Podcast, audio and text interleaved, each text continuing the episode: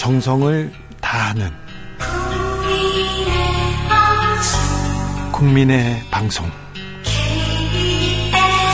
KBS 주진우 라이브 그냥 그렇다고요.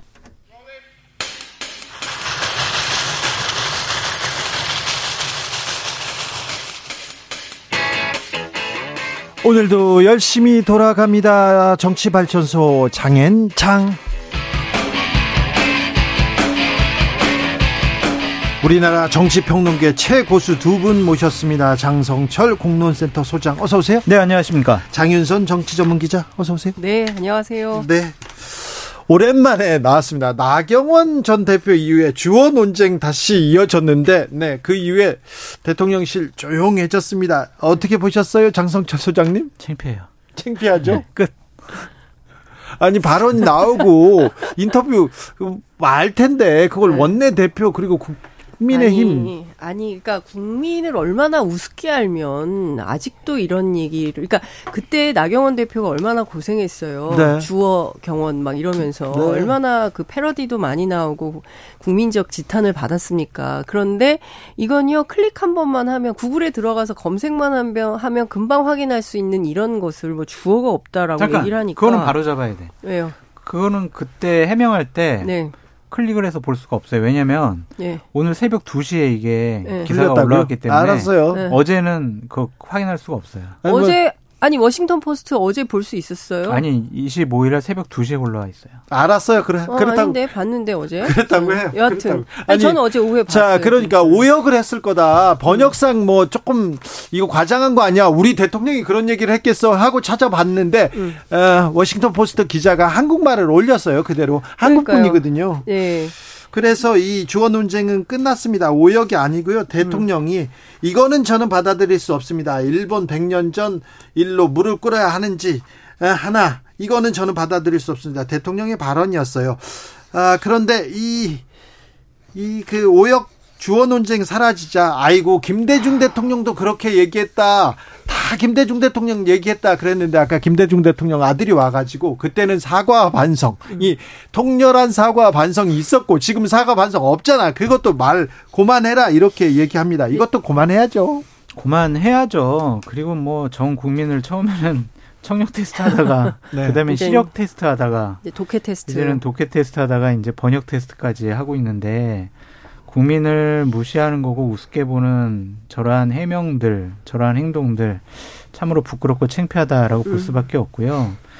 우리가 뭐 일본 사람들 보고 무릎 꿇으라고 한 것은 아니었잖아요. 네. 그냥 진정성 있게 사과하고 반성해라. 그렇죠. 그건데 네. 이거를 뭐 억지로 항변하고 옹호하고 대통령은 잘못하지 않았어 대통령 말이 맞아 이런 식으로 몰고 가려고 하다 보니까 유상범 국민의힘 수석 대변인이 예.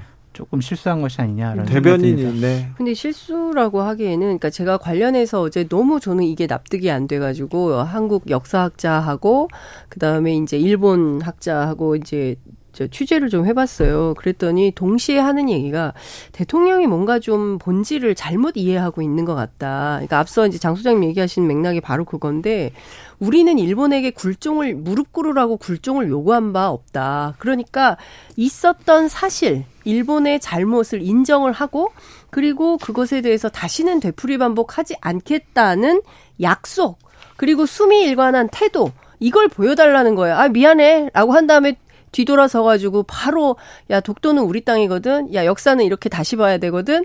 그다음에 그, 미안해도 안 하고 있어요. 그런 일이 그래- 없었다잖아요. 그러니까요. 아니 그, 그래도 이제 이전에 뭐 김대중 오부치 등등 해서 네. 몇 차례 뭐 이제 계기별로 뭐반뭐 이렇게 사과를 하긴 했었죠. 그렇지만 늘 이렇게 뒤통수 치는 방식으로 하는 것에 대해서 어 국민들이 이해하고 납득. 일본 또 저래. 때 되면 또 저래. 이런 비판을 계속 받게 되는 거 아닙니까? 근데 이제 대통령이 100년 전 역사로 일본이 무릎 꿇어야 한다는 생각을 받아들일 수 없다라고 했는데 이미 다른 유럽 국가들은요. 100년 이전의 일들에 대해서 다 사죄하고 반성하고 있습니다. 독일 대통령 얼마 전에 했어요. 바로 2021년 5월 28일 날 했어요. 나미비아에서 발생한 그 대량 학살에 대해서 그 반성을 했습니다. 당시에 이제 하, 하이코마스 독일 외무장관이 무슨 얘기를 했냐면 독일의 역사적 도의적 책임을 어 고려해서 앞으로 11억 유로 를 지원하겠다. 그리고 나미비아 희생자들의 후손들에게 용서를 구하겠다. 이렇게 얘기를 합니다. 그 이뿐만 아니에요. 프랑스도 마크롱 대통령이 가가지고 루안다 제노사이드에 대해서 사과를 했어요. 2008년 이탈리아도 리비아 식민 지배에 대해서 사과를 했습니다. 영국도 케냐 식민 지배에 대해서 2013년에 사과를 했어요.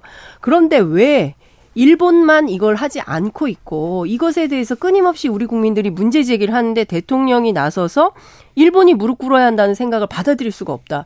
이게 일본 대변인입니 까? 일본의 총리입니까? 이거를 우리 국민들하고 예컨대 최소한의 어떤 컨센서스라도 있었으면 모르겠는데 우리가 그런 사회적 합의 자 이제 더 이상 일본에게 그런 거 요구하지 맙시다 사과하라고 요구하지 맙시다 이렇게 합의한 적도 없잖아요. 그런데 대통령이 무슨 권한으로 혼자서 이런 결정을 내리고 외국 언론 인터뷰에서 이런 입장을 밝히냐 이거에 대해서 국민들이 분개하는 거죠. 저는 뭐 대통령의 인식과 말 그런 것들도 상당히 좀 비판하고 싶은 부분이 있는데 보다 더 좀 비판하고 싶은 거는 대통령실의 참모 기능이 마비된 것이 아니냐. 주, 중요합니다. 라는 좀 생각이 들어요. 중요합니다. 그러니까 사전 사후 논란이 벌어졌을 때 그 두 가지로 나눠봐야 되는데 네. 기본적으로 이렇게 외국 언론사와 인터뷰를 하게 되면은 네. 미리 질문지 받고 네. 다 정형화된 정말 네. 원론적인 문제가 되지 않을 만한 그 워딩을 다 써줘요. 준비를 다 해줘요. 그래서 아 제목은 뭐가 나가겠구나 그런 것까지 다 생각해서 인터뷰를 합니다. 그러고 또 인터뷰를 하게 되면은요. 뭐 외신 대변인 또 참여하고 음. 또 안보실 그 이건 중요한 문제니까 당연하죠. 참모들 뒤에 앉아 있다가 음. 조금 문제가 생길 만한 부분들이 있으면은 그 자리에서 좀 바로 좀 바로 잡고 좀 대통령 요거는 좀 이렇게 얘기하는 게 좀 맞는 음. 것 같습니다. 그렇게 해서 인터뷰가 보통 진행이 되어야 하는데 그리고 사후에도 고쳐달라고 하면 이건 대통령 단독 인터뷰이기 때문에 다 음. 고쳐줍니다. 그런데 이제 그 자리에서 대통령의 이러한 과감한 생각과 판단과 인식에 대한 워딩이 음. 수정이 되지 않고 문제가 되지 않았다는 건 두 가지 문제점이 있는 거예요. 뭐냐면은 대통령에 대해서는 다른 말을 못 하는구나. 대통령이 그냥 결정하고 얘기하는 부분에 대해서는 감히 말을 못 꺼낸다. 그러니까 그 부분이에요. 그러한 부분도 지적을 하고 싶고 또 하나는 참모들이 뭐 저 정도는 뭐 우리가 생각하는 거고 대통령이 생각하는 건데 뭐 문제가 되겠어? 오히려 참모 생각을 대통령의 입으로 지금 네. 내놓았다 이렇게 그렇게 볼 수도 있는 거예요. 예. 그러면은 상당히 국민의 일반적인 상식과는 동떨어진 생각과 판단과 그런 결정을 하는 대통령실은 문제가 있다라고 봐야죠. 대통령을 뽑았습니다. 하지만 반인륜적인 범죄를 저지르고 지금 사과도 않고 그 다음에서 역사를 왜곡하고 있는 그런 세력에게 사면권까지 우리가 선사하지는 않았다 이렇게 생각하는 국민들 많아요. 그러니까 누가 이렇게 면죄부를 줘도 된다고 말을 했으니까 그런 적이 없다는 거고요. 저는 이걸 꼭 지적을 하고 싶은데요. 그러니까 늘 이제 사건이 터지면 그리고 국내 정치에서 물, 논란이 되면 그 다음에 남 탓을 해요. 그러니까 떠넘기기를 해요. 자 보십시오. 바이든 날리면 때도 김은혜 수석이 나와서 아, 네. 뭐라고 했습니까? 다시 한번 들어봐 주십시오라고 부탁을 했어요. 김은혜 수석이 그 전에는 또 다른 아니 우리 국회다 다른 데다 얘기했다가 네, 그다음에 다시 들어봐라. 그러니까. 저는 그거는 장윤성 기자님 잘못이라고 봐요. 왜 그게 제 잘못? 그때 몇 번 들으셨어요? 많이 들어 많이 들어봤어요. 들어요? 계속 다시 한 번 들어달라고 그랬지. 그렇게 뭐 열 번, 수번 들어가고 한 건 아니잖아요. 한 번만 딱 들었어요. 장윤성 기자님 잘못이다. 네, 기회를 딱 한 번만 들었어야 되는데. 아니 그러고요. 로이터 통신 인터뷰한 다음에 문제가 되니까 또 러시아 정부에도 똑바로 읽어봐라. 네. 다시 읽어봐라. 또 그랬어요. 그러니까 이게 아, 강대국이 할 말 하잖아요. 아니 잠깐만요. 우리가 계속 일을 두 번 시키는 거예요. 분명히 읽고 판단을 했는데 야 다시 해봐. 다시 읽어.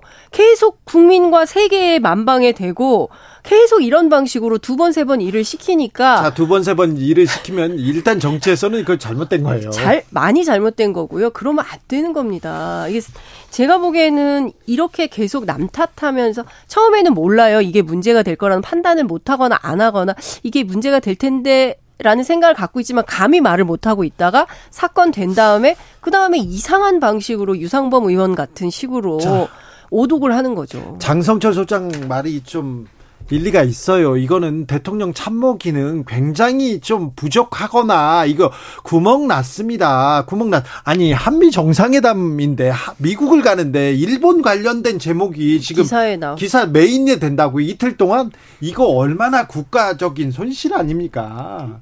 이거를 이게 기사가 안 된다고 봤어요? 제목이 안 된다고? 이거는 능력 부족한 거죠. 김은혜 해석 이거 잘못하고 있어요. 부족해요. 근데 기사 제목은 중국과 우크라이나 문제가 메인 테마다 뭐 이런 거가 포커스가 맞춰져 있다라는 얘기긴 한데 여하튼 일본 문제를 가지고 우리 언론에서 이렇게 세게 나오는 것은 문제라고 볼 수밖에 없는 거죠. 근데 이 얘기를 왜 했을까 싶은 거죠, 저는. 그러니까요. 지금 이게 도대체 이 얘기를 왜 한 거냐는 아니, 거죠. 그 미국에 가는데 왜 러시아하고 중국하고 이렇게 얼굴을 붉히면서 가야 될까? 이게 국익에 무슨 도움이 될까? 여기에 또 일본까지 음. 이건 무슨 생각이지? 아, 이건 고도의 뭐가 뒤죽박죽인 거예요. 그런데 뭐가 아니, 아니, 노림수 아닐까요? 아니 생각해보세요. 로이터 통신하고 그 다음에 워싱턴 포스트하고 러시아 문제는 또 입장이 좀 온도 차이가 생겨요. 그러니까 네. 왔다 갔다 하고 있어요. 어 이렇게 하면 되나? 아 안 되나? 뭐 이러고 있는 거 아닌가?라는 생각마저 드는 거죠. 그래도 저는 대통령이 네. 바이든과의 회담을 통해서 대한민국 국익과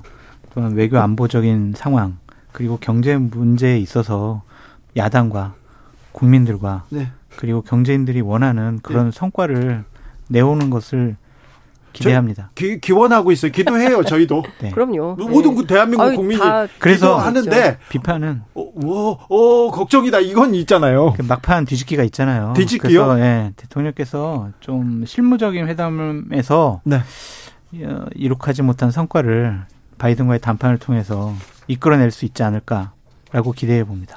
근데 일단 저는 도청 문제에 대해서 미국이 뭐라고 할지 이거 굉장히 중요한 거거든요. 우리는 뭐 악의적으로 할 생각은 없었을 것이다. 뭐 한미 굳건한 한미 동맹 하에서 협력하는 차원에서 이 문제를 해결하겠다. 별 문제 아닌 것처럼 했지만 실제 미국이 이 문제에 대해서 우리 정부에게 어떤 성의를 보이는가는 굉장히 중요한 포인트가 될 수 있습니다. 근데 이 문제 어떻게 얘기가 나올지 얘기가 만약에 없다. 그건 의제를 안 한다고 했으니까요. 의제를 안 다룰 그것도 사실은 말이 안 되는 거죠. 어떻게 이런 문제를 이렇게 중차대한 문제를 의제로 안 다룰 수가 있습니까? 이 문제부터 사과하고 시작을 해야죠. 미국은 바이든 대통령 그렇지 않나요? 사과하겠죠. 네? 사과해야죠. 당연히 봐야 될 것 같습니다. 네. 그리고 그거 말고 경제 문제와 관련해서도 지금 사실은 어, 오히려 되치기를 더 당하고 있는 거 아닙니까? 아니, 근데 장 기자님, 저도 이제 걱정이에요. 비판할 사항들이 많이 있는데, 네.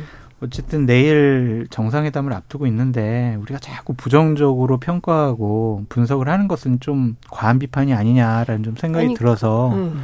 좀 이따 국익과 관련된 부분이잖아요. 그러니까 외교 관련된 얘기하죠. 넷플릭스 투자 그러니까 그것도 김건 여사 김건 여사 사진도. 많이 나오고 있고 뭐 그러는데 지금 오늘 오전에 저도 이제 다른 분한테 얘기를 들었는데 그 영화 쪽에 계신 그 커뮤니티 사이트에서 지금 막 나오고 있는 얘기가 2021년인가요? 2022년인가부터 시작해서 매년 8천억 정도를 네. 넷플릭스가 원래 투자를 하기로 되어 있었다는 거예요. 네, 네, 하고 있어요. 네, 그래서 곱하기 4 하면 네. 3조 2천억이에요. 예. 그러면 윤 대통령 임기 내에 이미 하기로 되어 있었던 것을 마치 성과로 포장하는 것은 아니냐라는 의혹 제기를 하고 있는 흐름이 좀 잡히고 있습니다. 이게 정말 성과냐, 원래 하기로 했던 것을 성과로 만든 거냐 이런 논란이 제기가 좀 되고 있어요. 대통령 성 저기 순방하면 네. 이것저것 다 모아가지고 경제 효과 얼마다 이렇게, 이렇게 또, 또 기사를 쓰긴 네, 하죠. 쓰긴 하죠. 근데 오늘은 손해인 것 같아요 우리. 왜요?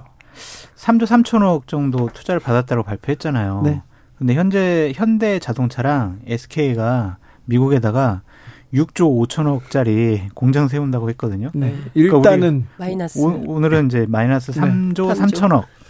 그렇게 시작을 3조 2천억. 문화체육관광부가 넷플릭스 한국에 이게 투자한다 이거 분명한 반, 반, 방미 성과다. 관련 일자리가 대폭 늘어날 것이라고 강조했습니다. 그런데 아무튼 넷플릭스에서요, 넷플릭스에서 전 세계에서 한국이 가장 콘텐츠를 이 정도 그 돈을 들여서 이 정도 좋은 콘텐츠를 만드는 나라는 없답니다. 없어요. 그래서 음. 우리나라에 계속 지금 투자를 하려고 하고 있고요.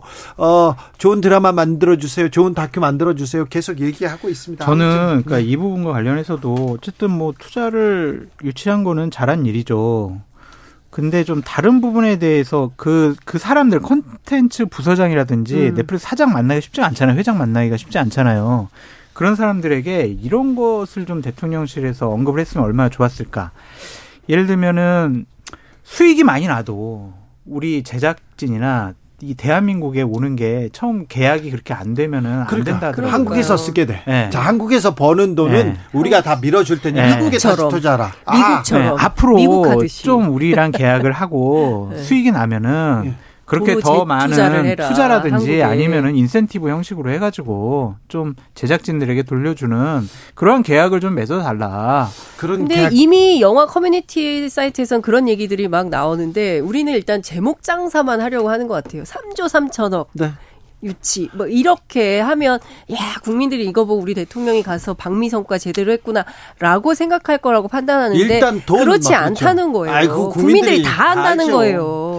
자, 또 그러니까 또 그런 걸 눈속임을 하려고 하니까 이건 좀 심하다 이런 생각이 드는 기자들 뭐 그 얼마 투자 그런 기사 그리고 또 김건희 여사 어떤 가방 들었네 그런 거 좀 고만해 하셨으면 좋겠어요.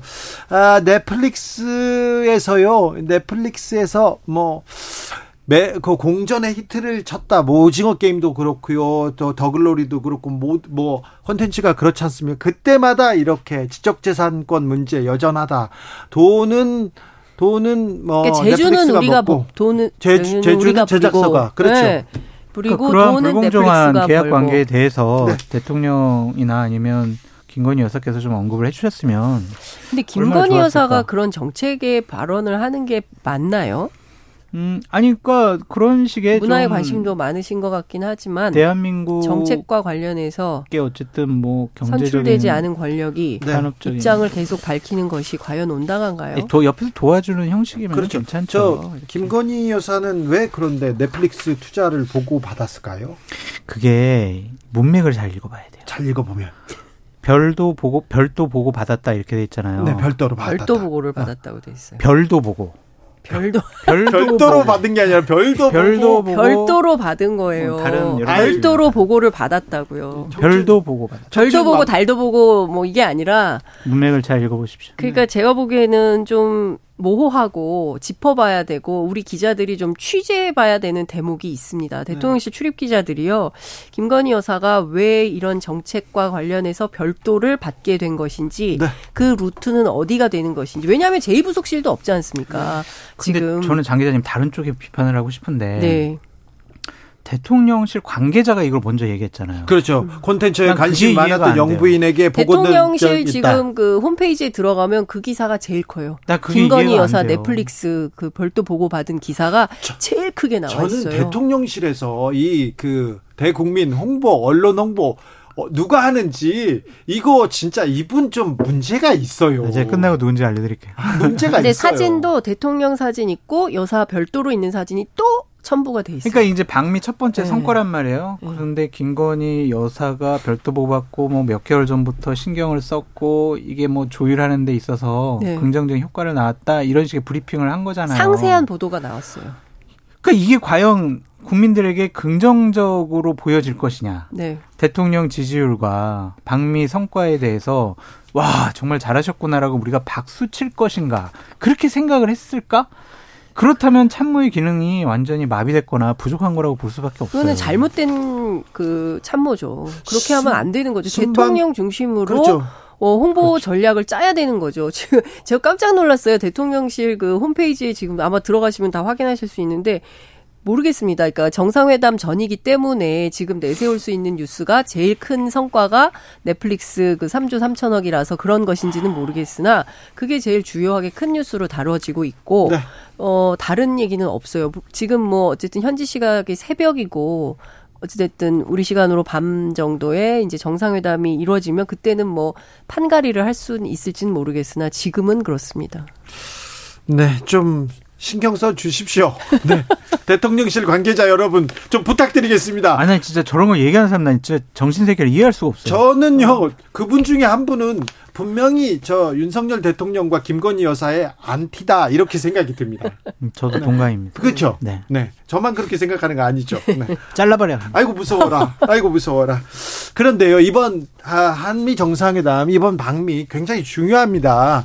지금 굉장히 어려움 속에서 지금 가셨어요. 네. 가, 갔어요. 그래서 이건 좀 가져와야 된다. 이건 꼭 가져와야 된다. 이런 거 있으면 좀 들어볼게요. 얻는 것도 중요하지만 잃지 않는 것도 중요하다는 생각이 들어요. 아니, 이제는 얻어야지. 그만큼 잃었잖아요, 지금. 아니, 이제 얻을 만한 것들은 다 보도가 나왔잖아요. 뭐, 뭐 넷플릭스요? 핵 억제 확장 금지, 뭐, 이거 공식적인 문서. 아니, 그건... 자, 북한이 미사, 뭐, 핵으로 쏘면은 거의 뭐저이 본토가 장윤석 기자 네. 설명해 주세요. 아 잠깐만요. 저 아직 말이 안 끝났는데 네. 이거는 진짜 아니에요. 여당 패널 탄압하는 거다라고 말씀드릴 수밖에 없어요. 제가, 제가 말이 아직 안 끝났는데. 여당 채널이 아니라 제가, 장성철 소장. 자, 자, 제가 잠깐 제지할 테니까 장윤석 기자 설명하세요. 어, 왜 그러세요? 말 들어야지. 네. 네. 아니 근데 저는 이런 생각이 들어요. 지금 그 굉장히 기대치를 많이 낮췄습니다. 국민들이 왜냐하면 로이터 통신 인터뷰 전만 하더라도 그래도 이번에 가서 최소한 IRA법하고 반도체 관련돼서 뭔가 어 실익이 있어야 되지 않을까. 물론 법으로 입법으로 했기 때문에 우리가 네. 손댈 수 있을까 없을 것이다라는 비관론이 우세했지만 그래도 뭔가 있지 않겠냐라는 기대를 했는데 어찌됐든 그 로이터 통신 인터뷰 그리고 뒤이어서 이어진 워싱턴 포스트 두 차례 인터뷰를 볼 때 결국에는 그거 하나인 거예요. 문서. 그, 그, 그 확장 억제와 관련돼서 그 양쪽 정부가 문서. 공동 합의해서 문서를 하나 받아온다는 건데 아무 의미가 없어 보입니다.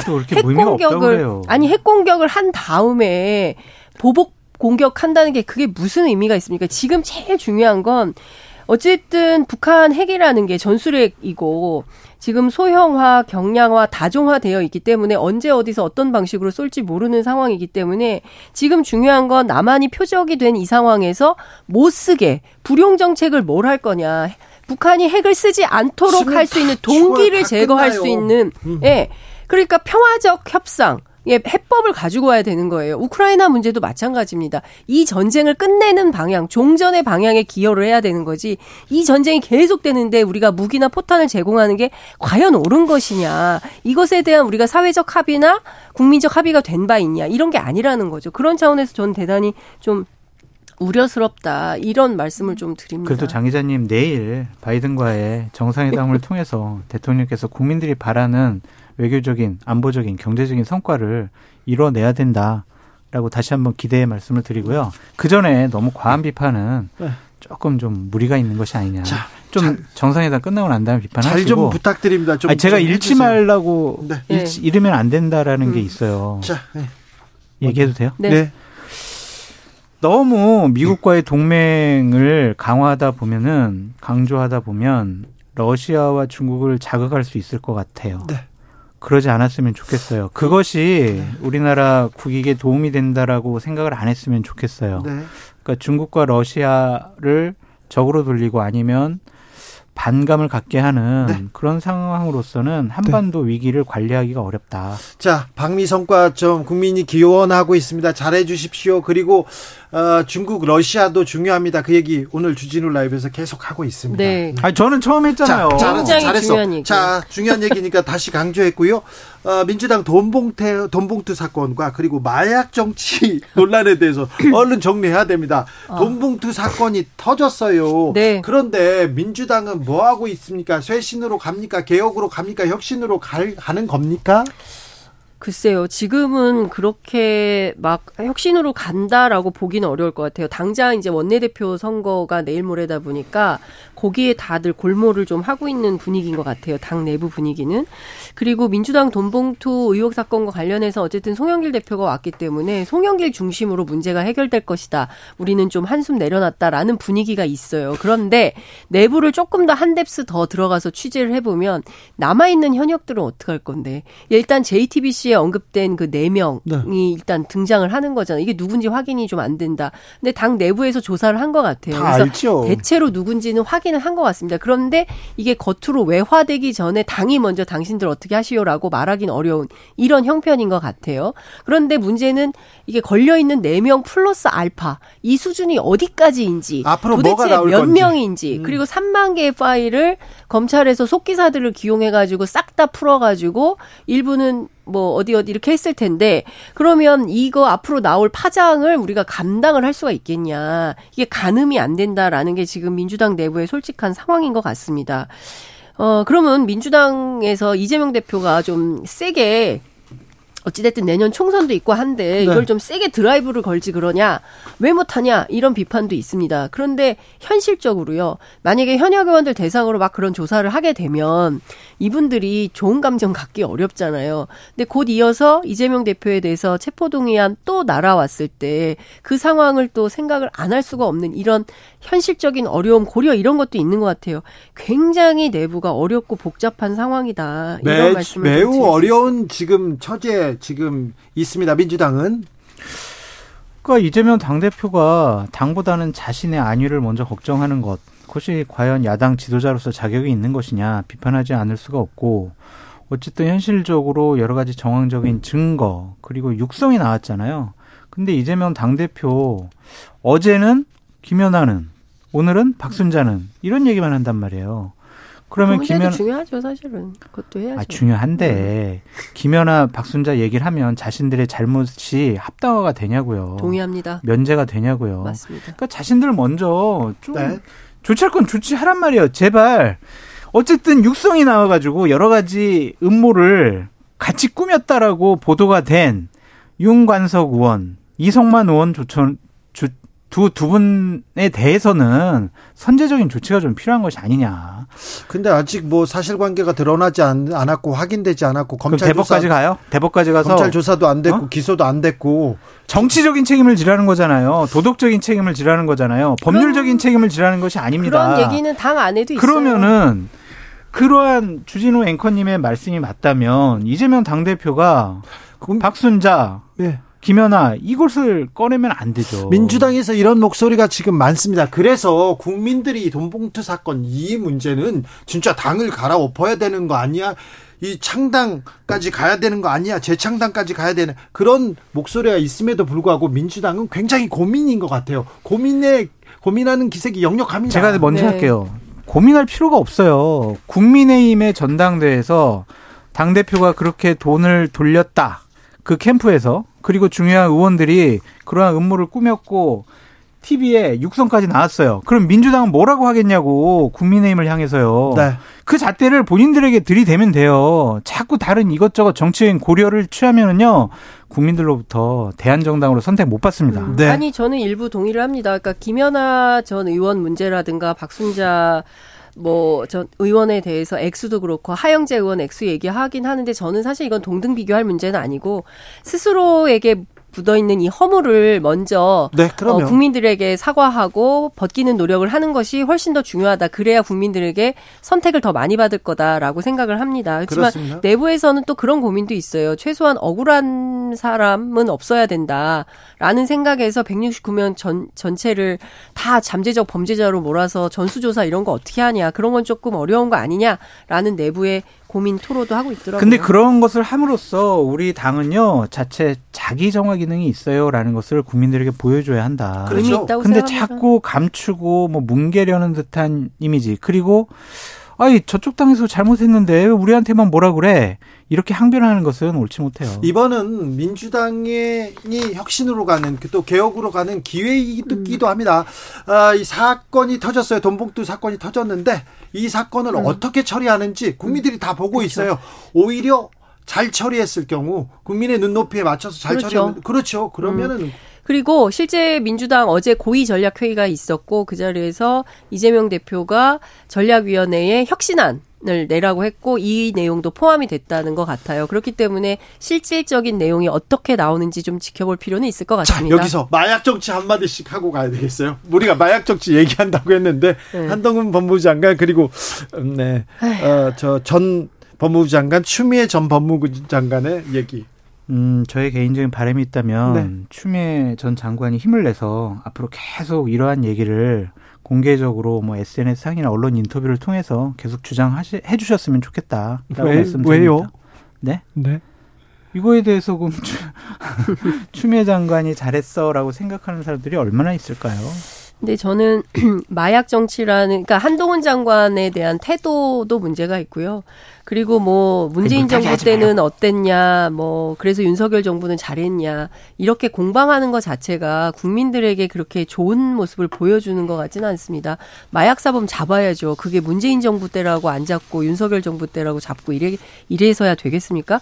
그거는 아니라고 생각하기 때문에 저는 이 정치인들 간의 이런 공방이 결국에는 국민적 피로도를 높이기 때문에 좋은 정치 같아 보이지는 않습니다. 자, 금태섭 전 의원 신당 창당한다고 깃발을 들었습니다. 그런데 이 파괴력은 어떻게 될까요?